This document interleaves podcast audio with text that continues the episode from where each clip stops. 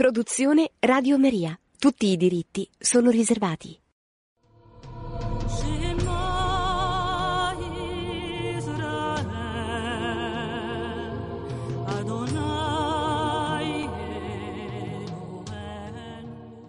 Cari amici di Radio Maria, buonasera a tutti. Riprendiamo oggi a seguire la cronologia dei Vangeli per quanto possibile, che avevamo lasciato prima dell'estate, quando avevamo trattato della trasfigurazione di Gesù, e vorrei subito proclamare il Vangelo che segue subito questo evento della trasfigurazione.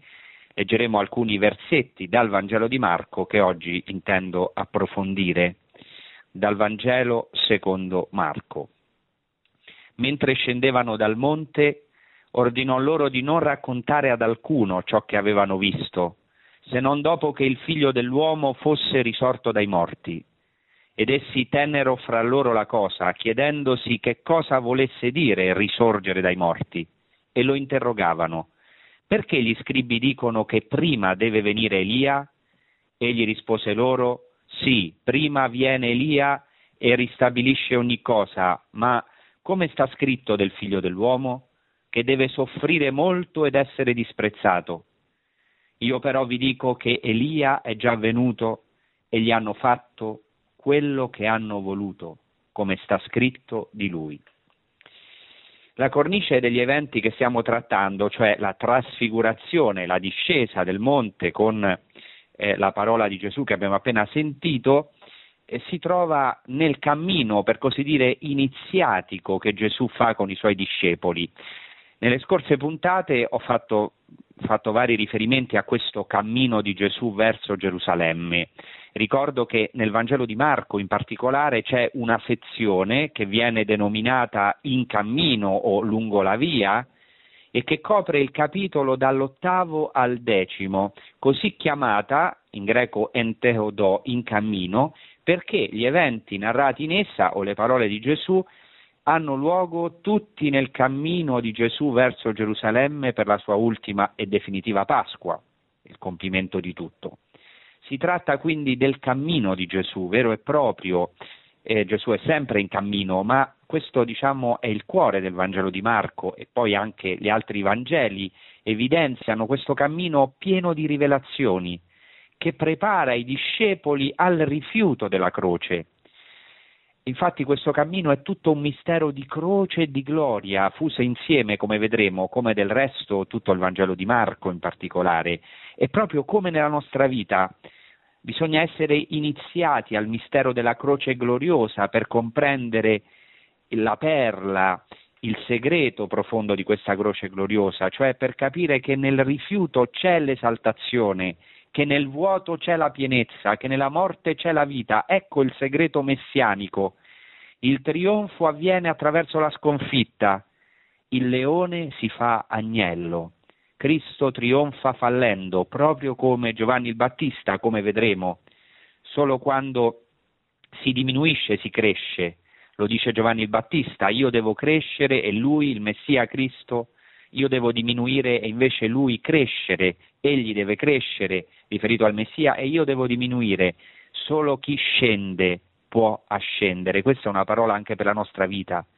Dio permette delle discese, ecco perché ha per noi un cammino di ascensione verso il cielo, che passa per la croce, ma la croce è la chiave che apre la porta del cielo. Nel Vangelo di Marco questo cammino, varie volte, si usa questa espressione enteodò in questi capitoli che ho detto, 8°, 9° e 10, cioè si usa l'espressione in cammino. Questo cammino, questa sezione del Vangelo di Marco si apre con il cieco di Betsaida, di cui ho parlato abbondantemente, che, cosa strana, vede, torna a vedere, ma in 2 tappe, cioè gradualmente. E curiosamente la prima volta, nonostante che Gesù gli abbia posto della saliva sugli occhi e gli abbia imposto le mani, non vede chiaramente, vedrà solo dopo un secondo segno, una seconda imposizione delle mani da parte di Gesù. E questo cieco di Betsaida è un simbolo del cammino degli apostoli, che vedono ma ancora non vedono chiaramente. Hanno ancora bisogno di camminare con Gesù e con la comunità dei discepoli, proprio come noi.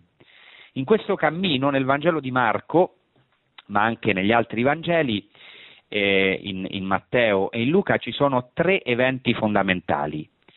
Il primo è la professione di fede di Pietro.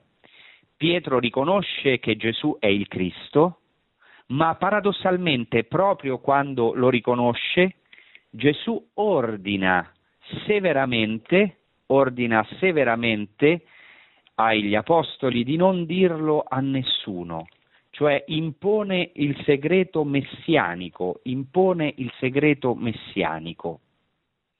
tipico di Marco, specialmente Marco sottolinea questo segreto messianico di Gesù, che Gesù impone ai suoi.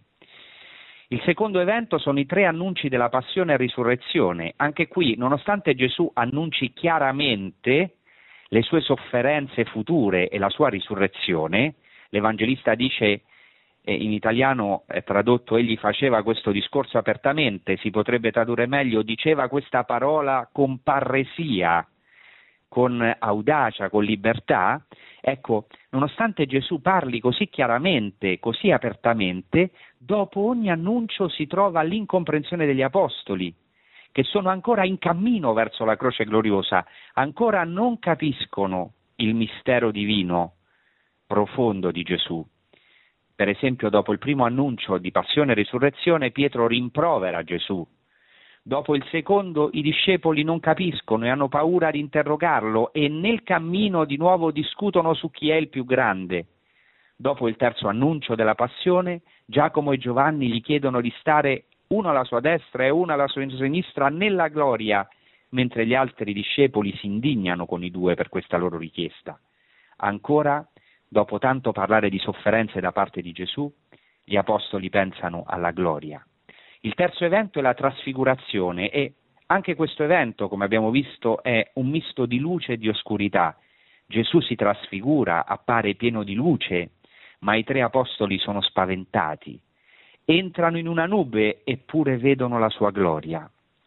Ecco, questi eventi, e specialmente possiamo dire l'incomprensione da parte dei discepoli, li sentiamo molto vicini a noi. Anche noi, nella nostra vita, non capiamo spesso il senso della sofferenza, il perché del rifiuto, non abbiamo la chiave per capire il mistero della storia, ci manca la chiave di interpretazione che è la croce, non capiamo il motivo delle ingiustizie, della pandemia, delle malattie, dei nostri fallimenti, delle nostre angosce, delle tragedie che a volte nella nostra vita ci marcano, ci segnano profondamente.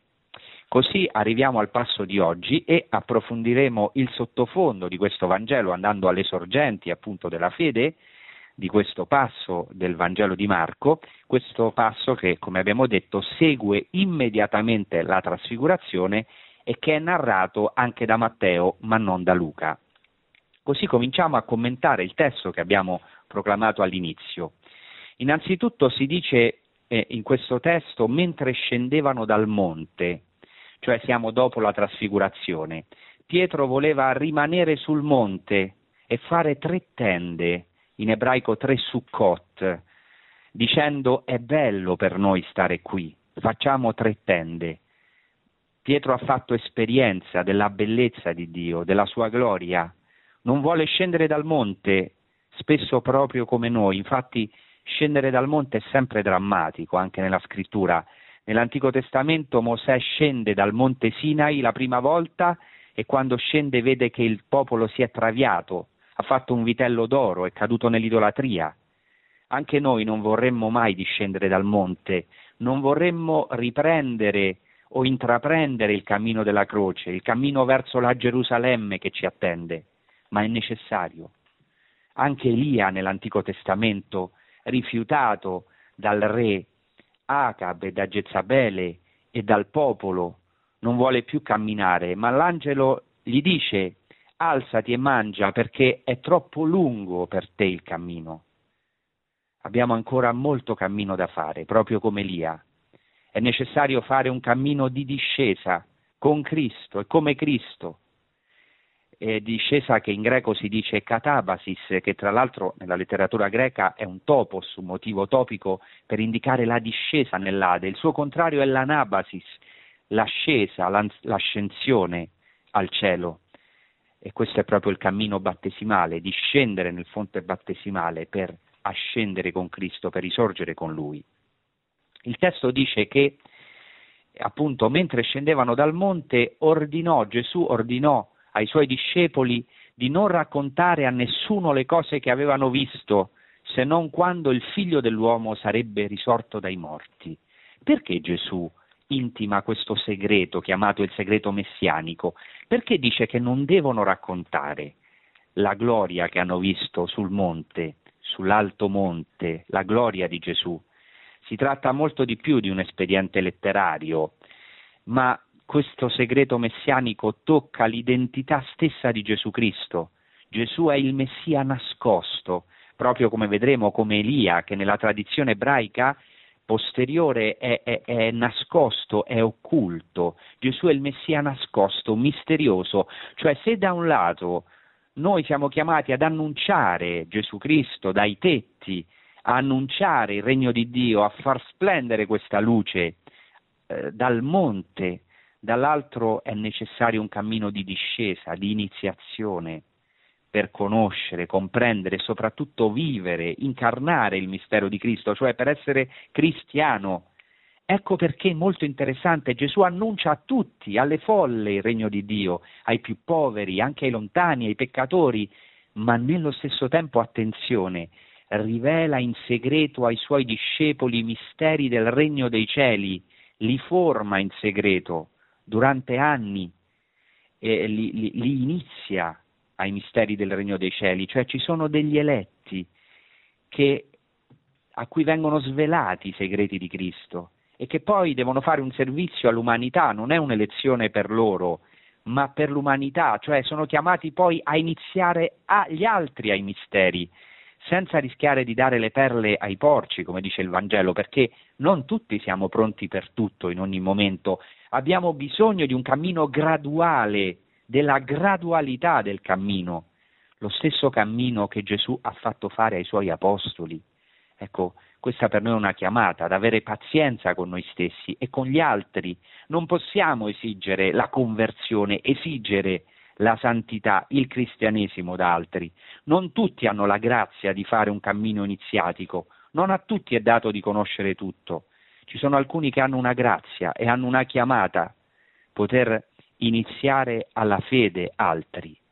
Ecco l'importanza della catechesi, del pedagogo, dell'iniziatore, del catechista, che ecco passo passo, con l'aiuto di Cristo, con la potenza dello Spirito Santo, aiuta ecco il fratello, la sorella, anche il più lontano, il più peccatore, a essere cristiano. Ecco il cammino che poi sarà il catecumenato. E poi nel versetto 10 si conclude così questa prima parte di questo passo che abbiamo proclamato: ed essi tennero la parola, disputando tra loro cos'è il risorgere dai morti. Traduco questo testo in modo leggermente differente dalla traduzione della CEI. La traduzione CEI traduce così: ed essi tennero fra loro la cosa, chiedendosi che cosa volesse dire risorgere dai morti. In realtà la traduzione qui non è mai facile tradurre, quindi è facile criticare le traduzioni, ma tradurre è sempre difficile dal testo originale, però letteralmente il significato è molto più profondo. Non solo tennero fra loro la cosa, ma trattennero la parola, si usa il verbo crateo in greco, tenere fermamente, afferrare, tenere ben stretto, cioè custodirono, e non si dice la cosa, come è tradotto nella traduzione CEI, si può tradurre anche cosa, ma in realtà la parola è logos, cioè custodirono il logos, la parola misteriosa, il logos misterioso. I discepoli, proprio come la Santa Vergine Maria, non capiscono, ma ecco qui com'è importante, noi vorremmo capire tutto, ma Dio ci fa capire le cose gradualmente, alcune volte ci sono degli squarci, Dio ci dà delle illuminazioni, delle ispirazioni, altre volte no, non capiamo. Ecco l'importanza, come la Vergine Maria, come qui gli Apostoli, quando non capiscono nulla, o capiscono poco, ma non rifiutano, ma conservano il Logos di Cristo, anzi il Logos che è lo stesso Cristo. E si dice che disputano tra loro. Questo è anche molto interessante, perché una delle cose più importanti che si fa nelle scuole rabbiniche è disputare.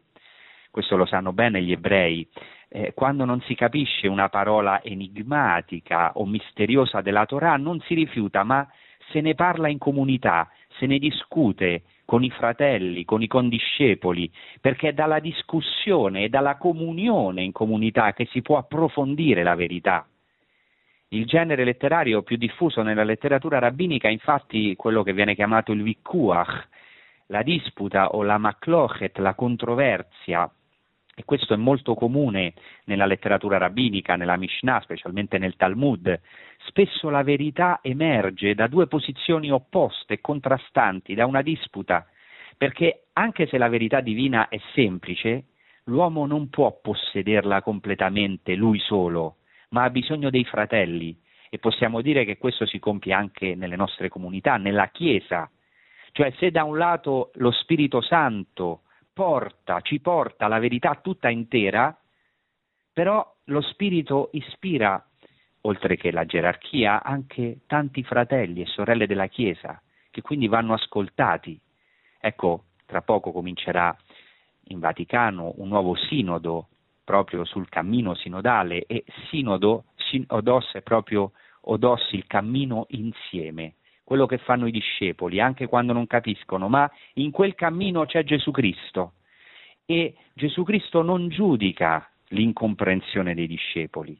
Certo, molte volte li corregge, dà loro anche parole forti, deve dire a Pietro che non capisce, torna dietro di me Satana, ma nello stesso tempo rimane con loro, li accompagna, li porterà fino alla croce e poi fino alla gloria, accettando che non sono pronti, che non capiranno il mistero della croce, ma portandoli piano piano, ecco, a essere veramente veri discepoli, a essere cristiani, a poter abbracciare questo mistero meraviglioso di oscurità e di gloria che è la croce di Cristo.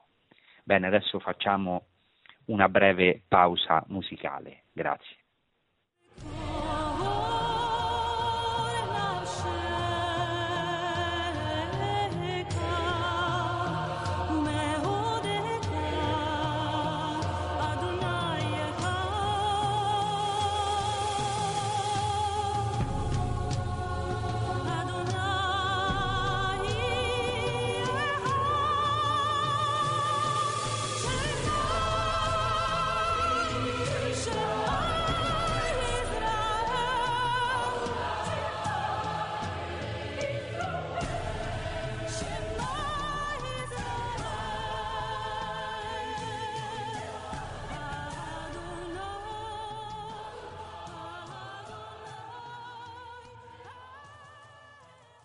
Bene, così vedete c'è una disputa tra i discepoli che non capiscono, ma cosa fanno i discepoli? Dopo aver disputato tra loro, disputavano cosa significasse risorgere dai morti.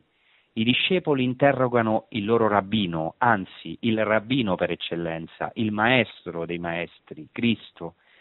Interessante questo interrogare dei discepoli. Dobbiamo anche saper chiedere a Cristo, interrogarlo, chiedere a Lui l'illuminazione. Secondo la tradizione ebraica ci sono 48 gradini per accedere alla Torah, entrare nei segreti della Torah, cioè della parola di Dio, della legge, della parola di Dio, è la cosa più difficile per gli ebrei, tanto che bisogna percorrere 48 gradini. 2 di questi 48 gradini è la discussione con i discepoli e poi il saper fare domande. Pensate, proprio quello che fanno qui gli apostoli, che infatti erano degli ebrei. E noi capiamo con difficoltà questa domanda che fanno, questa questione che pongono gli apostoli a Gesù, e invece nell'ebraismo è fondamentale. Fanno una domanda molto precisa, gli pongono la questione.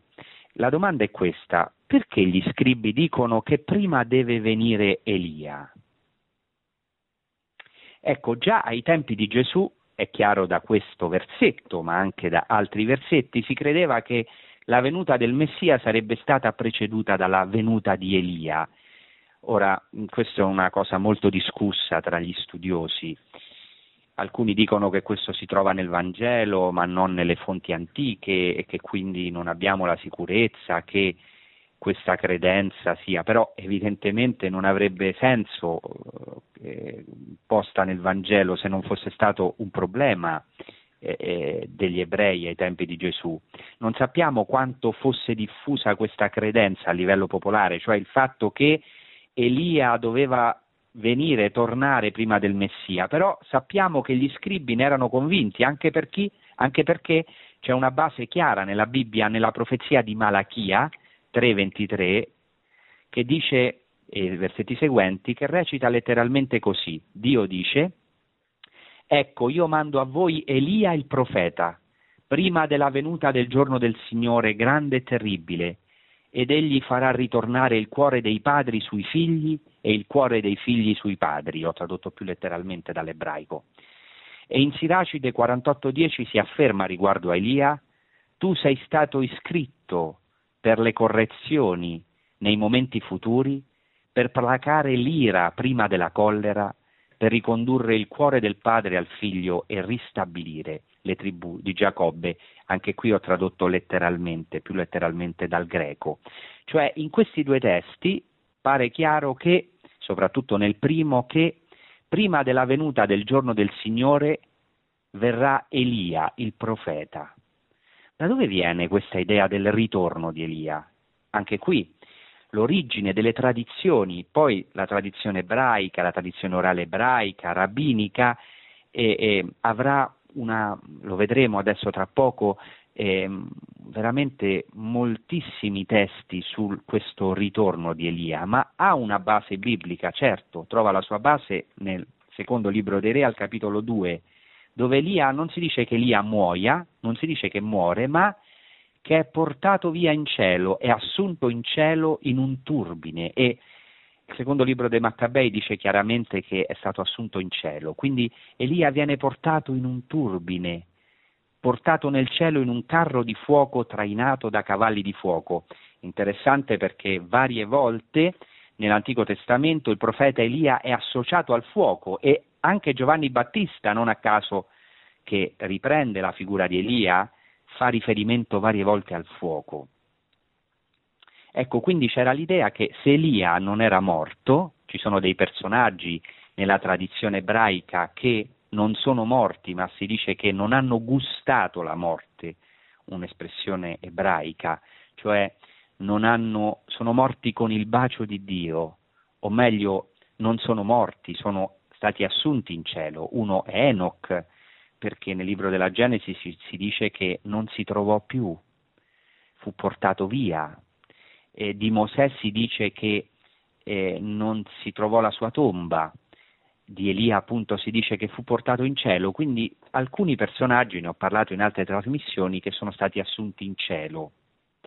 E così, se Elia è stato assunto in cielo, vuol dire che può tornare, e il libro del profeta Malachia annuncia il ritorno di Elia prima della venuta del giorno del Signore.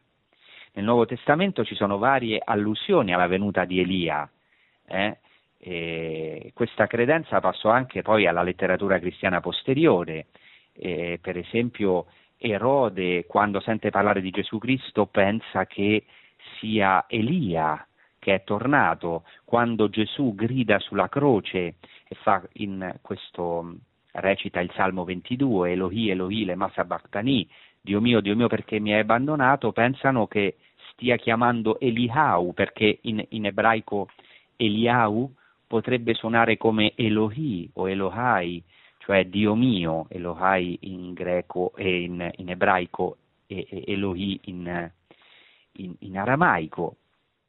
Ecco, e quindi sta chiamando Elia. Ci sono vari testi che, ecco, per esempio anche quando Gesù chiede, no, agli apostoli, prima della professione di fede di Pietro, chi dice la gente che sia il figlio dell'uomo, alcuni rispondono, alcuni della gente pensavano è Elia. Ecco, c'era questa credenza popolare, questa leggenda che Elia sarebbe ritornato perché, ecco, era assunto in cielo e doveva preannunciare la venuta del Messia. Forse l'attesa del ritorno di Elia è già attestata nei rotoli del Mar Morto, c'è un testo del Mar Morto che però è un po' da ricostruire, alquanto difficile da leggere. Alcuni hanno letto invierò Elia davanti e dopo non si legge, ma nella letteratura posteriore ebraica questo tema del ritorno di Elia è molto comune. Per esempio posso citare solo qualche testo, un testo della Mishnah, di questo testo redatto nel 200 d.C., che però raccoglie tradizioni dei rabbini molto più antiche. E nel trattato Eduyot si dice così: Rabbi Yehoshua disse: ho ricevuto una tradizione da Rabban Yohanan ben Zakkai, che l'ha sentita dal suo maestro, e il suo maestro l'ha sentita dal suo maestro, come una halakha, cioè un punto della legge dato a Mosè dal Sinai. Ecco, Rabbi Yehoshua dice che questa tradizione è antichissima, addirittura la fa risalire a Mosè nel Sinai, cioè vuol dire che è qualcosa che si tramanda da maestro in maestro, quindi una tradizione importante, e ora cita qual è questa tradizione, che Elia non verrà per dichiarare impuro o per dichiarare puro qualcuno, per allontanarlo o avvicinarlo, ma per allontanare chi è stato avvicinato e per avvicinare chi è stato allontanato. Molto interessante, eh? Rabbi Yehuda dice per avvicinare ma non per allontanare, Rabbi Shimon dice per conciliare le dispute, e i saggi dicono né per allontanare né per avvicinare, ma per fare la pace nel mondo, perché è detto: ecco, io vi mando il profeta Elia, eccetera, e si cita Malachia. Cioè si parla della venuta di Elia per avvicinare i lontani, quindi per la penitenza, oppure per conciliare le dispute, cioè per risolvere quei problemi della legge misteriosi, per svelare i misteri della Torah. E poi terzo si dice per dare lo shalom nel mondo, cioè sarebbe il Messia, la pace nel mondo la dà il Messia. Infatti è interessante che secondo la stessa Mishnah, un altro testo dice che ogni questione disputata della Torah, della legge, che non si può risolvere, va lasciata in sospeso finché verrà Elia. Questo problema del ritorno di Elia era forte anche nel primo cristianesimo. Ce lo riporta per esempio San Giustino di Nablus, che proprio è nativo della Terra Santa di Nablus, e lui scrive il dialogo con Trifone, che è un dialogo con un ebreo, è forse uno dei primi dialoghi con gli ebrei di cui abbiamo una testimonianza. E Trifone, che è un ebreo, obietta a Giustino, lo chiama amico, e questo è molto bello, e poi gli fa un'obiezione, dice così: quanto al Cristo, se è già nato e si trova da qualche parte, è ancora sconosciuto, non sa di esserlo e non avrà nessuna potenza fino a quando non sarà venuto Elia a ungerlo e a renderlo manifesto a tutti. Voi invece, raccogliendo una vuota diceria, vi siete creati un vostro Cristo e a causa sua ora state andando ciecamente alla rovina. Qua siamo, ecco, nel secondo secolo d.C., quindi addirittura prima della Mishnah. L'ebreo Trifone rimprovera a Giustino: non è possibile che sia venuto Cristo, perché se il vostro Gesù voi dite che è il Cristo, che è il Messia, dov'è l'Elia che lo ha unto e lo ha reso manifesto a tutti? Voi vi siete creati un vostro Messia e così andrete alla rovina. Vediamo come gli risponde Giustino, San Giustino, grande padre della Chiesa, dice così: anche il Signore nostro ci ha trasmesso nei suoi insegnamenti che sarebbe successo proprio questo, quando disse che Elia sarebbe venuto. E noi sappiamo che proprio questo succederà quando starà per giungere dai cieli nella gloria il Signore nostro Gesù Cristo, della cui prima manifestazione fu già araldo in Giovanni, lo Spirito di Dio presente già in Elia, quel Giovanni sorto in seno alla vostra stirpe come profeta, e dopo del quale presso di voi non è più apparso alcun altro profeta. È molto interessante la risposta di Giustino. Riconosce che Trifone ha ragione, Elia verrà un giorno, nell'ultimo giorno, quando tornerà il Messia nella gloria, ma nello stesso tempo riconosce che lo spirito di Elia era presente in Giovanni il Battista, e questo lo dichiara ovviamente Gesù Cristo in Matteo 11,14 in riferimento a Giovanni il Battista, quando dice: se volete accoglierlo, egli, Giovanni il Battista, è l'Elia che deve venire. Ecco, vedete l'importanza di questo Elia che deve venire. E quindi ora approfondiamo, per andare più in profondità del Vangelo, nella tradizione ebraica approfondiamo la figura di Elia. Ovviamente i testi sono tantissimi, perché delle grandi figure dell'Antico Testamento nessuna, forse a parte Mosè, ha raggiunto tanta popolarità e importanza nella tradizione ebraica come Elia. E questo ancora rimane nella cultura semitica. Per esempio tra gli arabi il nome Elias, è un nome fino ad oggi importantissimo e si attribuisce un grande ruolo al profeta Elia. E nella tradizione ebraica è stato glorificato più di qualsiasi altro personaggio biblico. E come nel caso della maggior parte delle figure della tradizione ebraica, così anche nel caso di Elia fu il racconto biblico ad essere la base della tradizione successiva. E così Elia diventa principalmente tre cose.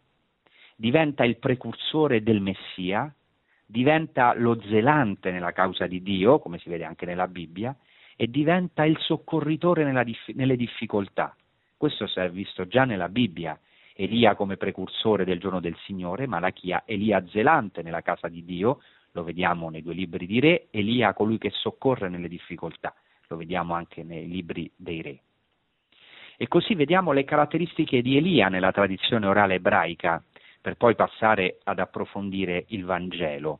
Nella tradizione orale ebraica Elia è descritto come colui che è nascosto, che è occulto nel mondo.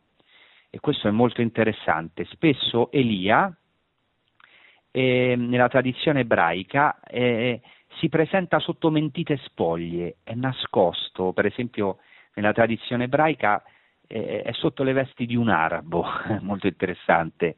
Ci sono tante storie e leggende su Elia che visita il popolo, visita alcuni del popolo ebraico senza farsi riconoscere e bussa alla porta come uno qualunque, come un viandante spesso, un pellegrino, un povero che bussa alla porta e quindi che si può rifiutare, che si può disprezzare.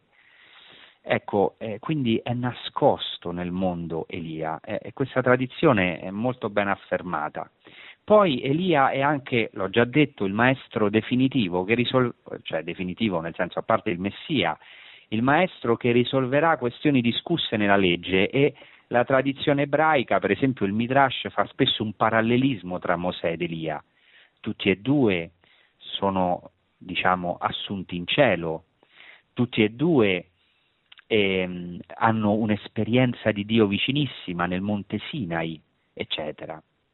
Poi Elia ha anche una missione di pace ed è il capostipite di una scuola mistica, fa discepoli, e quindi lui che ha incontrato Dio sul monte Sinai in quella brezza suave, meglio si dice in ebraico kol de mamà daká, la voce di silenzio sottile, è il depositario di alcuni misteri.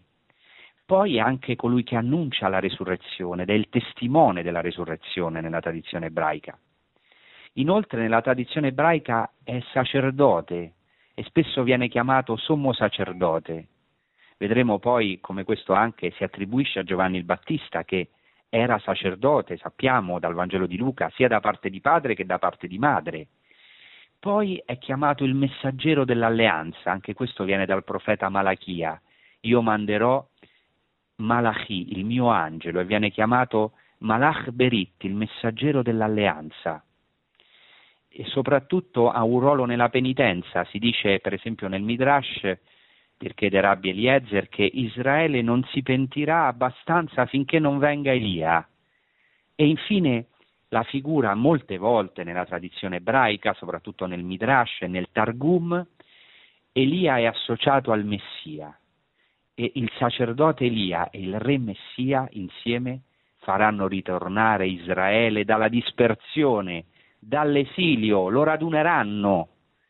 In particolare nel Targum c'è un testo bellissimo che nel Targum Pseudo Jonathan al libro dell'Esodo al capitolo 40, che fa un'inserzione, un'interpretazione delle unzioni del tabernacolo, dell'altare degli olocausti e del bacino dell'altare del Tempio, e questa è un'occasione di menzionare l'unto del Signore, che è il Mashiach. Mashiach significa l'unto, il Cristo, e in questo testo del Targum si presentano tre figure messianiche che provengono da tre diverse tribù: Giuda, si presenta Davide e il re Messia, poi dalla tribù di Levi, Aronne ed Elia che dovrà venire, e poi dalla tribù di Efraim, Giosuè e il Messia figlio di Efraim che dovrà venire.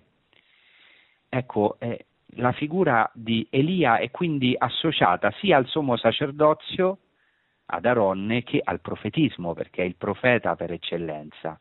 E così per esempio si dice in un altro, nel passo del Targum che ho citato riguardo Elia, cito, dice Dio a Mosè: tu consacrerai l'altare e l'altare sarà molto santo a causa della corona di sacerdozio d'Aronne e dei suoi figli ed Elia, il gran sacerdote che è destinato a essere inviato al termine degli esili. Sono i tempi messianici in cui Israele sarà radunato. Infine voglio anche menzionare che c'è un testo del Talmud interessantissimo che parla del Messia sofferente, che è proprio attribuito a Elia. Un giorno Rabbi Yehoshua ben Levi interroga il profeta Elia, perché alcuni hanno avuto la grazia di vedere il profeta Elia, o in sogno o in visione, proprio come avviene nella trasfigurazione, che appaiono ai tre apostoli privilegiati Mosè ed Elia, e Rabbi Yehoshua ben Levi chiede al profeta Elia: quando verrà il Messia? Elia gli rispose: vai a chiederglielo. E Rabbi Yehoshua disse: ma dov'è il Messia? Elia rispose: alle porte di Roma. E allora Rabbi Yehoshua disse: come lo potrò riconoscere? Ecco la risposta di Elia: siede tra i lebbrosi, tra i mendicanti, ma mentre questi si tolgono e si rimettono le bende tutte in una volta, il Messia si toglie le bende a una e se le rimette una alla volta. Egli pensa che Dio lo può chiamare in ogni momento a portare la redenzione e si tiene sempre pronto. Allora Rabbi Yehoshua andò un'altra volta dal Messia e lo salutò: pace a te, maestro. Gli rispose: pace a te, figlio di Levi. Quando verrai, maestro? E gli rispose il Messia: oggi. Allora dopo Rabbi Yehoshua ben Levi si lamenta con Elia, dice: ma il Messia mi ha mentito, perché ha detto che sarebbe venuto oggi e non è venuto. Ma Elia gli rispose, ecco, gli svela il mistero: non l'hai capito bene, non hai capito bene il Messia. Ti ha citato il Salmo 95 che dice letteralmente: oggi se ascolterete la sua voce. Letteralmente l'ebraico non dice se oggi ascoltate la sua voce, ma oggi se ascolterete la sua voce, cioè il Messia viene oggi, ma se voi ascolterete la sua voce, come per dire che non l'ascoltate. Ecco, il Messia è rifiutato. Il Messia, secondo questo testo, è sofferente, addirittura un lebbroso, è piagato e aspetta che Dio lo chiami da quel lebbrosario per salvare Israele. Ecco, è una prefigurazione impressionante del Messia sofferente, del Messia nascosto. Ecco, ci sono tante altre cose. E vorrei però, prima di concludere, siccome so che ho affrontato degli argomenti con una certa densità, ecco, darvi un momento di pausa perché possiate un po' riposare con una pausa musicale. Grazie.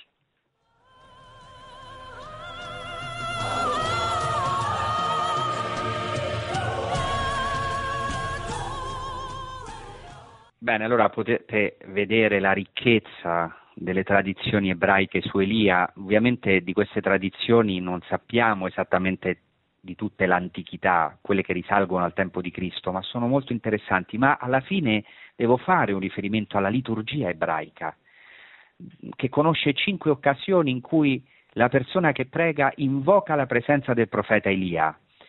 E la prima è la benedizione dopo i pasti, che si chiama Birkat Hamazon, che comprende 4 benedizioni. Nella quarta benedizione la formula della tradizione ashkenazita recita così: che Dio Onnipotente ci mandi il profeta Elia, che sia ricordato per il bene, che ci porterà la buona novella, la salvezza e la consolazione. Qua chiaramente, pensate, ogni volta che gli ebrei mangiano ricordano il profeta Elia, cioè il profeta Elia che dovrà portare i tempi del Messia, la buona novella, la salvezza e la consolazione.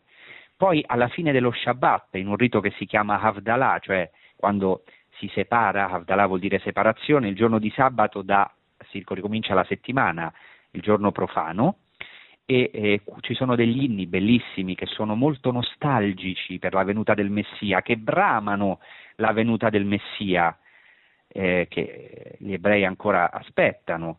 E il più noto dei cantici, interessante, recita così nel rito italiano, recito solo un versetto, si invoca 3 volte Elia il profeta, Elia il profeta, Elia il profeta, vieni presto a noi con il Messia, discendente della casa di Davide, beato colui che ha visto il tuo volto nei suoi sogni, beato colui al quale hai portato i saluti e che ha risposto ad essi. Vedete l'importanza di vedere Elia, abbiamo parlato della trasfigurazione. La terza occasione è la Pasqua ebraica. Nella Pasqua ebraica addirittura si lascia la porta aperta per la venuta di Elia, cioè per la venuta del Messia, perché è il precursore del Messia Elia.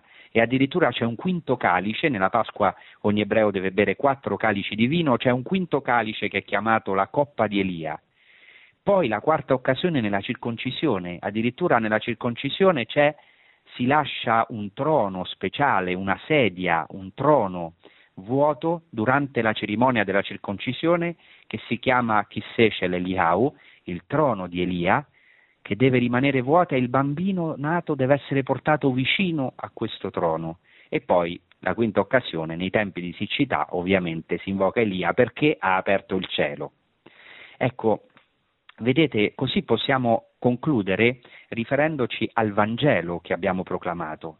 Ci sono dei paralleli impressionanti tra Elia e Giovanni il Battista. Il Battista si è autocompreso come l'Elia che doveva venire, viveva nel deserto come lui, proprio ha operato, ha svolto il suo ministero come Elia presso il Giordano. È sacerdote, secondo la tradizione ebraica anche Elia era sacerdote.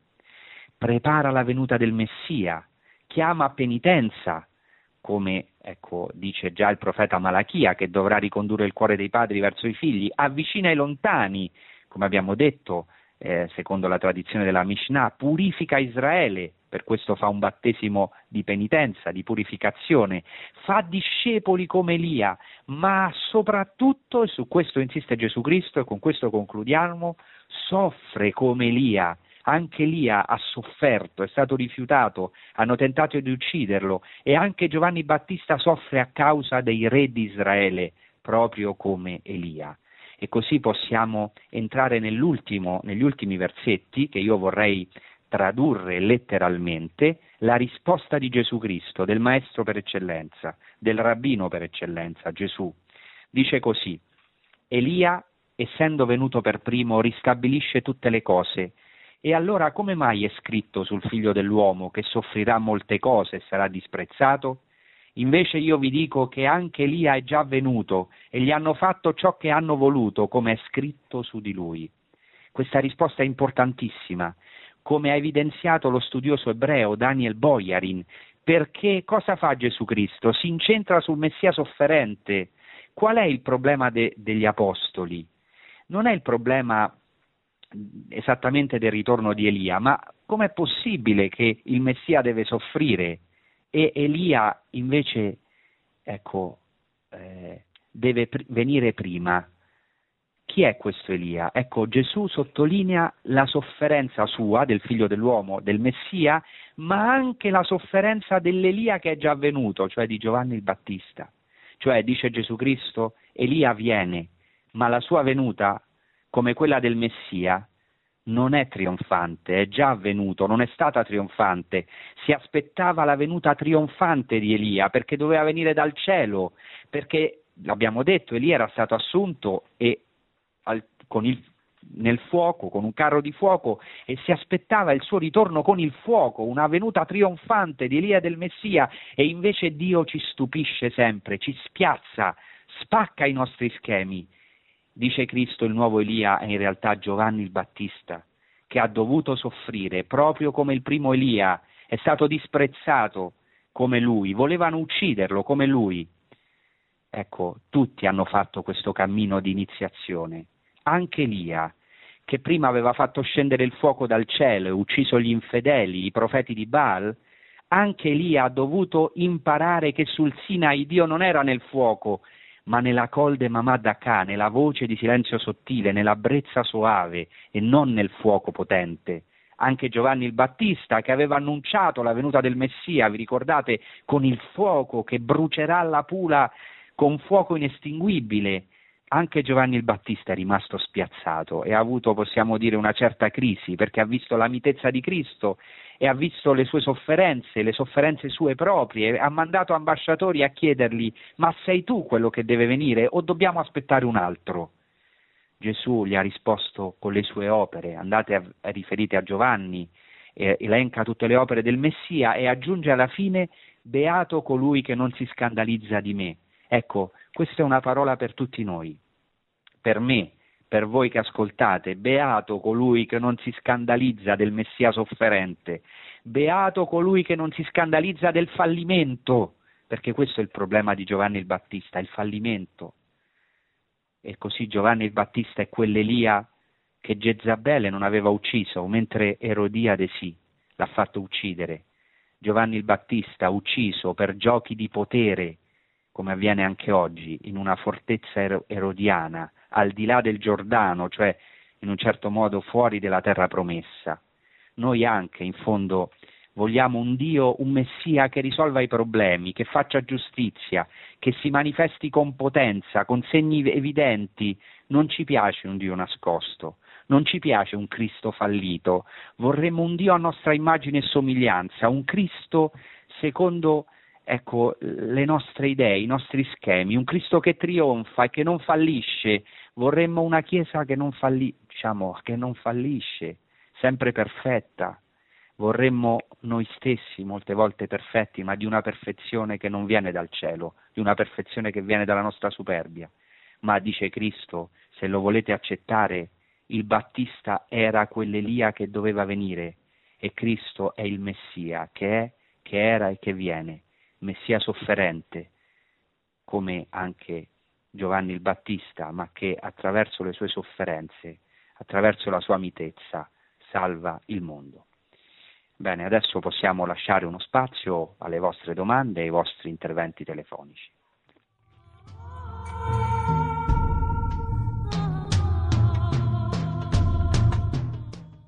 Produzione Radio Maria. Tutti i diritti sono riservati.